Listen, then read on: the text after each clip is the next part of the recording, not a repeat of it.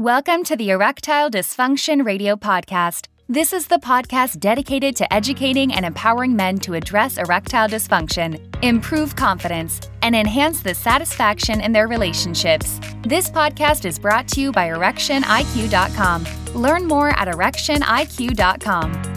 Welcome to the Erectile Dysfunction Radio Podcast. I am Mark Goldberg, certified sex therapist. I am deeply passionate about working with men like you to help resolve their ED.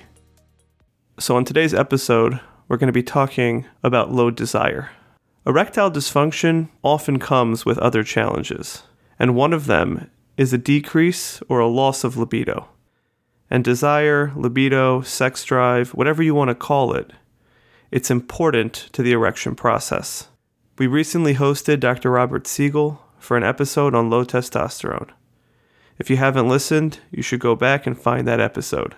Low testosterone is one factor that can contribute to loss of sex drive. But as Dr. Siegel pointed out, it certainly is not the only factor. And oftentimes, even with testosterone replacement, men will find that their desire does not return. So today we're going to explore some of the other factors that can cause libido to decrease. In our society, we've come to associate low sexual desire with femininity and a high libido with masculinity.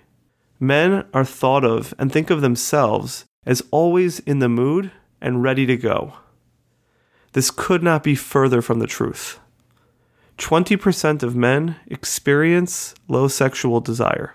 Why we struggle to accept this as men and as a society is unclear, but it is certainly not helpful.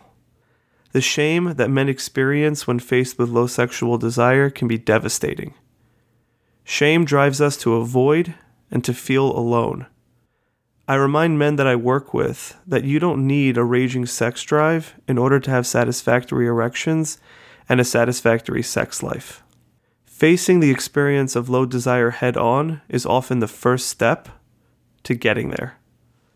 Loss of libido can happen at any stage of life. Yes, it's true that, like erectile dysfunction, decreased libido is more common with age but there are many men who will experience this in their 20s, 30s, and 40s. Most commonly, a man has experienced a more robust libido at an earlier stage of life, and for some seemingly unclear reason, his libido drops off. It's important to know that number one, you are not the only one.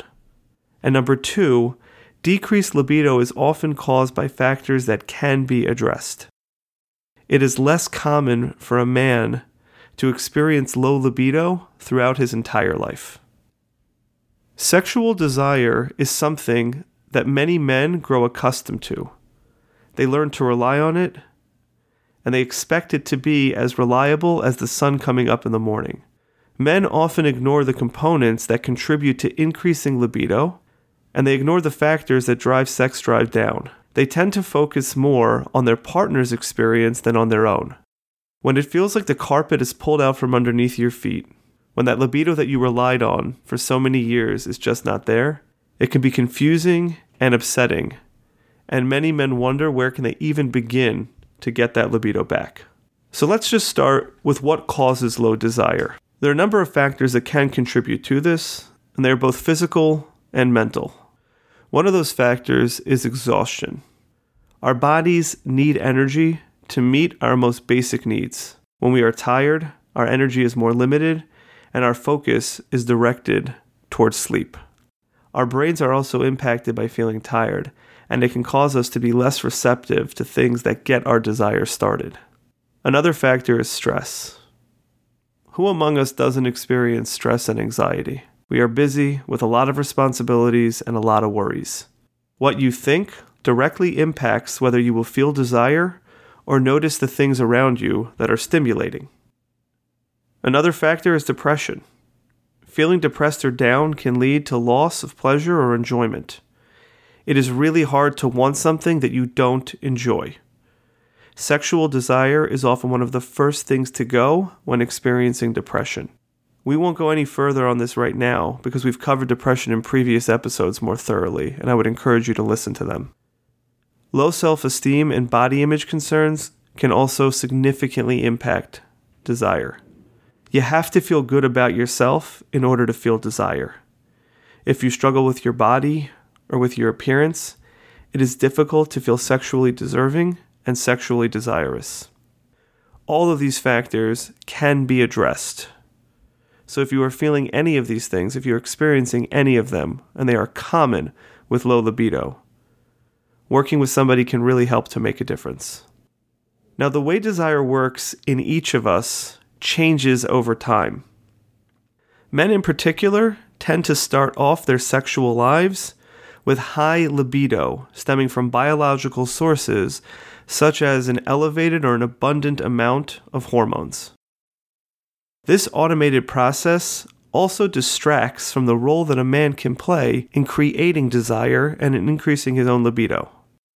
Many men do not have to think about this process for years and oftentimes decades. But at some point, this will likely change. Desire will no longer be something that a man can wait for to just show up. He may have to become active in creating his own desire. When it comes to desire and erectile dysfunction, it is sometimes hard to know what is cause and what is effect. The experience of erectile dysfunction can make a man not want to engage with himself or with a partner. And conversely, not experiencing desire can cause erectile dysfunction. In some instances, the absence of desire is caused by wanting to avoid the uncomfortable experience of erectile dysfunction. If you are experiencing low desire as part of your erectile dysfunction, it helps to understand what is causing it. It is really important to not get discouraged. I have seen many men who experienced low desire find ways to genuinely and legitimately boost their desire, to be able to re engage with their partners, to be able to reestablish a healthy and satisfying sex life. You can do this, and there are people out there who can help. To learn about the steps that you can take, visit us at erectioniq.com. This is our first podcast for 2021.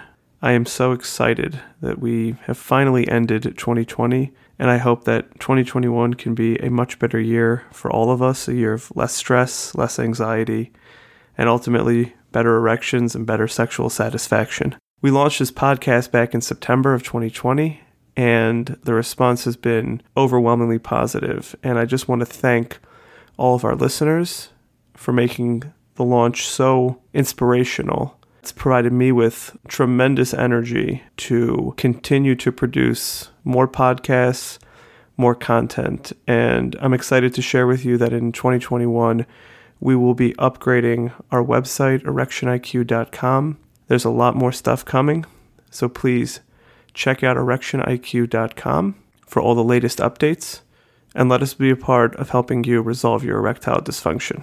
Thanks for listening to the Erectile Dysfunction Radio Podcast. For more information on today's topic and understanding how the mind impacts erectile dysfunction, please visit erectioniq.com. That's erectioniq.com.